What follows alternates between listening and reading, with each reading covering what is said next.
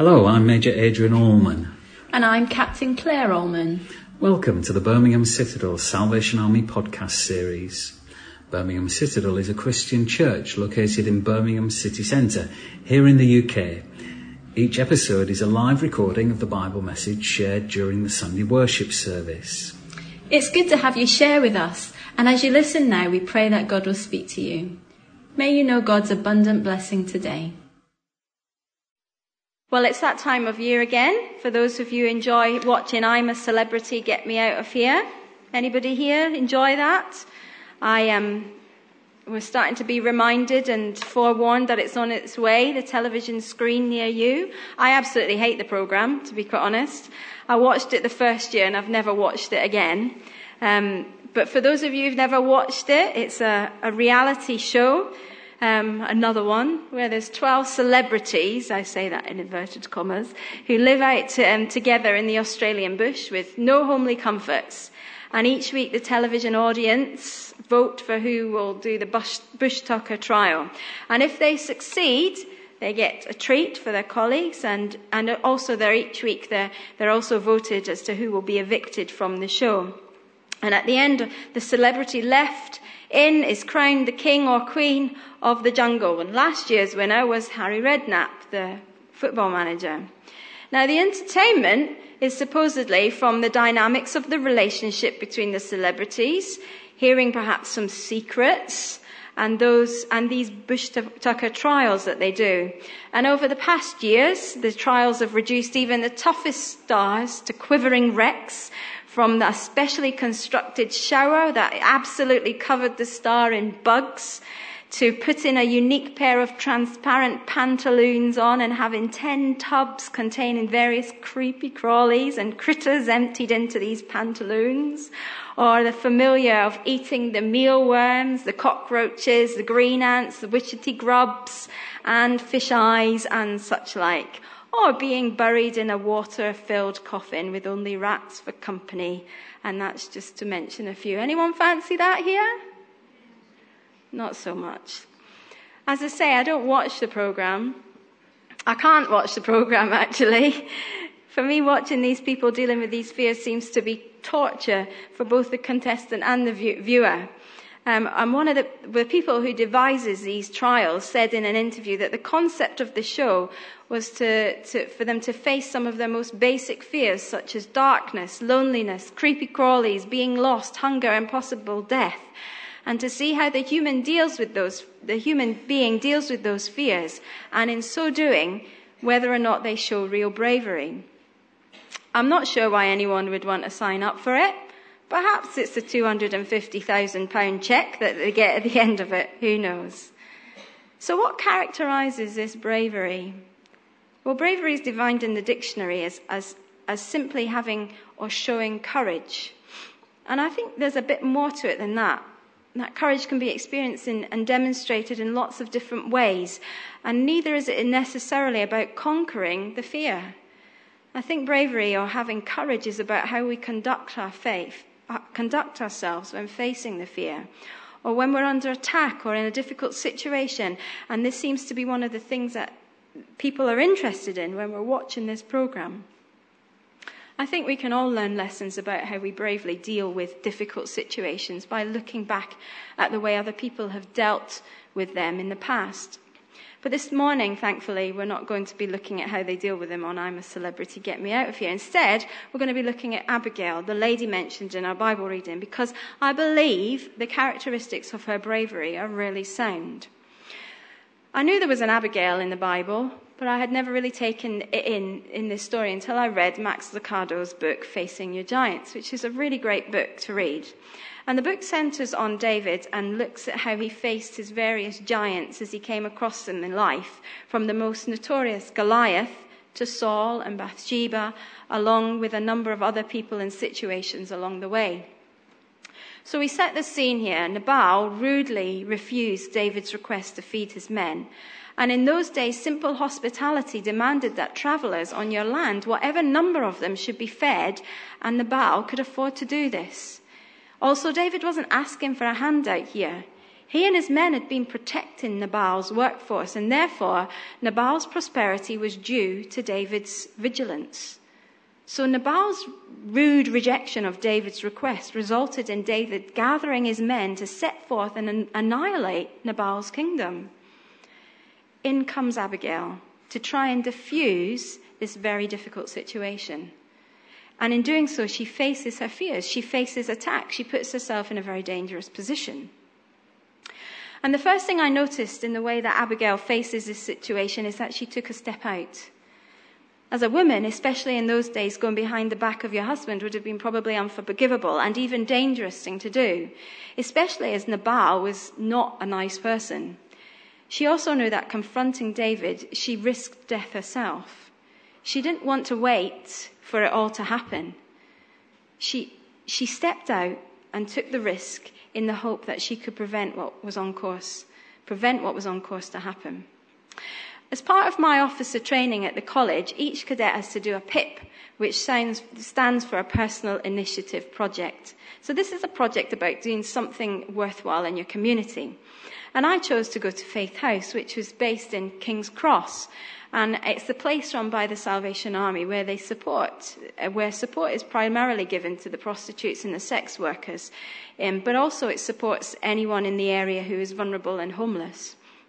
Every Friday morning at six o'clock in the morning, I would prayer walk around King's Cross area with Cap- either Captain Estelle Blake or Major Christine Kingscott, who were based at Faith House at the time.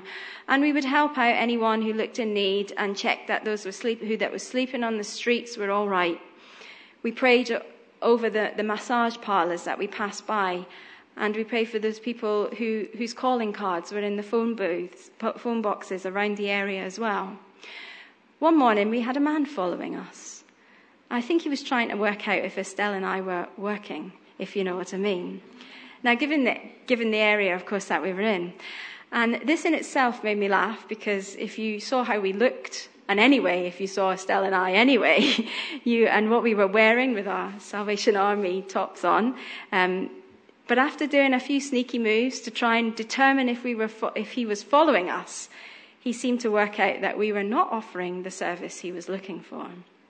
But whilst this was happening, Estelle was also telling me about some friends who were campaigning really hard in her community, in their community, to, to stop human trafficking. And in doing this, they were really taking some risks.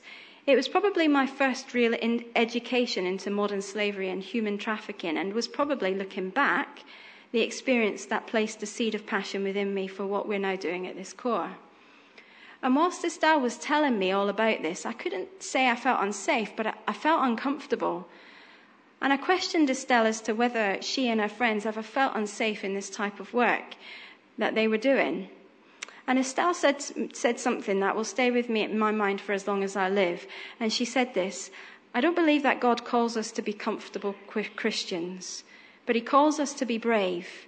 And I believe that means taking risks. Taking, I believe that means taking risks, taking a step out now, Estelle didn't mean taking risks in an irresponsible way, but in a way that makes us, makes us feel safe, but at the same time, it challenges us. It makes us feel uncomfortable. That feeling of being frightened, but at the same time knowing that it's exactly what you need to do, and therefore having a confidence or a security in what you're doing. And I believe this was Abigail. She knew she was taking a risk by stepping out, and I'm sure she must have felt frightened. But she also knew that it was something she needed to do. And actually, throughout the Bible, we see loads of examples of people who have stepped out and taken a risk right from the start with Noah, but also Moses, Joshua, Esther, David, Daniel, Mary, Paul, and the list goes on. If you remember the last afternoon meeting we had of this celebration of light, I said that the command, fear not, don't be afraid, trust in the Lord, I'm used most in the Bible, and that there are 366 of them, so there's one for every day of the year, including leap, a leap year. This says to me that God calls us to step out and do things we don't feel qualified to do, so that we learn to lean on Him more. He empowers us and equips us as we fellowship with Him. Armed with his might, we have more capabilities than we think. And this was the case for Abigail when she stepped out. This is a characteristic of bravery. This shows courage. Do you need to step out this morning? Do you need to step out this morning? However, as she stepped out, she stepped out in wisdom. She was no fool. She knew the importance of the moment. She stood at the final barrier between her family and sure death. If she could not stop David, he would annihilate her community. But Abigail appealed to, appeared to be a woman of great understanding. She really seemed to understand the human nature. And in this story, it was her wisdom that helped diffuse the situation because it was her wisdom that prompted her to respond quickly and to face David on her own before she, he reached the village where he would have faced Nabal straight on. It was her wisdom that told her she needed to take a different tact to that of Nabal. In a most obliging demeanor and charming speech, she apologizes for the abusive language that Nabal has given him. Then she speaks to David with admiration and respect, helps him to seek more clearly the seriousness of what he is about to do, and thus seek to bring him a better and more rational, into a better and more rational temper. This is a characteristic of bravery as well, because sometimes the decisions you make in dealing with a situation go against the grain of what is expected. In those days, women standing up to men of esteem such as David may not have been wise nor would going behind your husband's back. But often, instead of acting with wisdom, we make it worse by the stupid way in which we handle situations and respond in the moment, don't we? Instead of seeking wisdom, we act on impulse and open our mouths and let our bellies rumble. In other words, we say or do the most inappropriate thing for that moment in time. We are reminded so often in the Bible of the importance of wisdom. Proverbs 4 says, Do not forsake wisdom, and she will protect you. Love her, and she will watch over you. Ecclesiastes 9 says, Wisdom is better than weapons of war. So we're reminded here that bravery doesn't just mean how we react physically, but also emotionally, mentally, verbally. Wisdom also involves showing emotional or mental courage, and it certainly did in this case. Is there a situation where you need to be wisely thinking about how you're going to act? Are you someone who jumps in and speaks before wisely acting, like Abigail? Be wise. And finally, Abigail's bravery was shown in her backing down, not giving up, but in a non, but facing it in a non-confrontational way. She generously gives David the very thing that Nabal has refused lots of food supplies, and she takes the blame for Nabal's reaction and apologizes.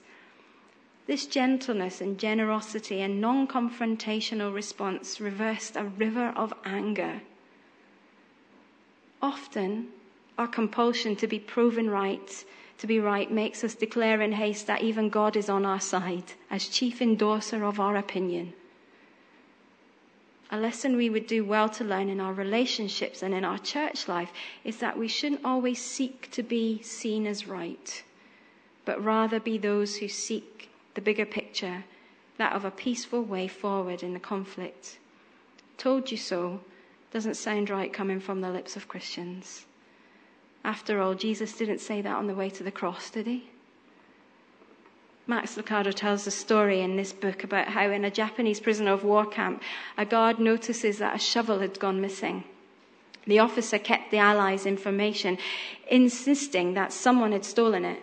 Screaming in broken English, he demanded that the guilty man step forward. He shouldered his rifle, ready to kill one prisoner at a time until the confession was made.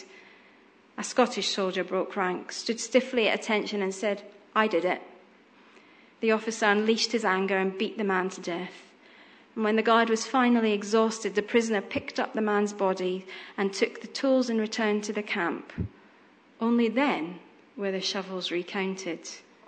The Japanese soldier had made a mistake. No shovels were missing at all. The Scottish soldier, he saw the bigger picture. He knew that there would be a lot more bloodshed if no one was prepared to back down and take the blame. He knew that a more peaceful way to put an end to this situation was to own up and to apologize, even though he wasn't the guilty one. Abigail also saw the bigger picture. She saw a peaceful way forward in this conflict. The bigger picture was that if she did not try to diffuse this by taking the blame and apologizing, there would almost certainly be more bloodshed. Proverbs 25 in the message paraphrase says, Gentle speech breaks down rigid defenses. Gentle speech breaks down rigid defenses. You see, apologies can disarm arguments and diffuse rage. Olive branches can do more good than battle axes. Bravery sometimes means looking at the bigger picture and backing down if necessary in order to avoid more conflict. Is there a situation you need to back off from today? Perhaps, in your, perhaps you're facing a fear, an attack, or a difficult situation this morning and not sure how to deal with it. Can I suggest, can I recommend that you might want to look at Abigail's example and how she responded in order to help you respond in the best way. Perhaps you need to step out, take the risk. Perhaps you need to be wise. Think before you jump in. Perhaps you need to back down by exercising generosity and gentleness. Perhaps think about how you have responded to situations in the past.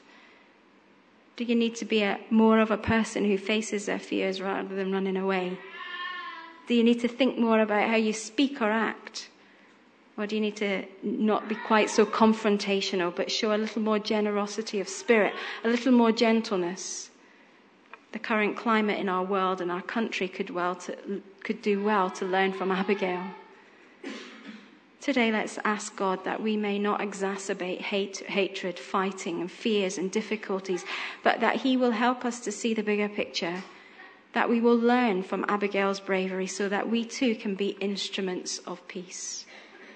And so we're going to take a few moments of reflection and we're going to pick up the prayer that the songsters sang about being instruments of priests because it's just so relevant for today's message. And as we sing it, I pray that God will speak to you about how you face your fears, your difficulties and attacks, and your relationships. And I pray that you will respond to Him as He speaks to you. If there's a relationship that you need to sort, I pray that God will give you the wisdom to sort it. If there's things you need to face, I pray that God will give you the courage to face them and to step out. If there's things that you need to back down from, I pray that God will give you the grace to back down. And so we sing this beautiful prayer again. Make me a channel of your peace. Where there is hatred, let me bring your love. Where there is injury, your pardon, Lord, and where there's doubt, true faith in you. Let's pray as we sing and allow the Lord to speak to you and reflect and respond in the way that you feel necessary as we sing. Thank you.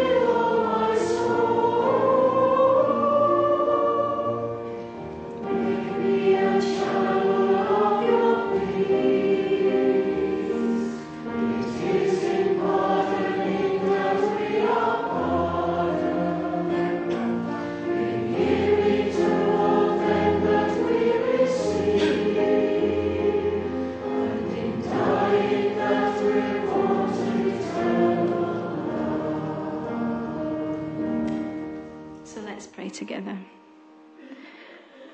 Living Lord, we just want to thank you for being the best example of how to be and do in relationships, how to treat each other. Thank you for the love that you have shown us. Lord, we're sorry for the times when we don't live out that way in our relationships and the situations that we face. We're sorry when, for the times when we jump in and speak unwisely. We're sorry for the times when we jump in and we should back off. We're sorry for the times when we don't jump in when we should.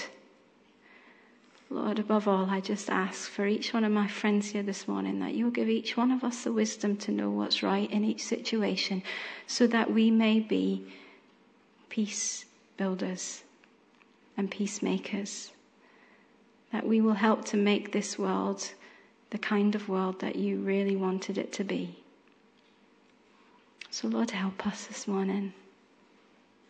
Amen. Amen.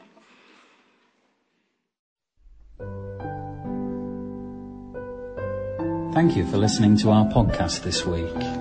So you don't miss any further recordings, please subscribe to this podcast and also share and review it to help other people find and join our Birmingham Citadel online congregation. This has been a production for Birmingham Citadel Salvation Army in the United Kingdom. If you'd like to know more about us or want to worship with us, then visit our webpage at birminghamcitadel.co.uk.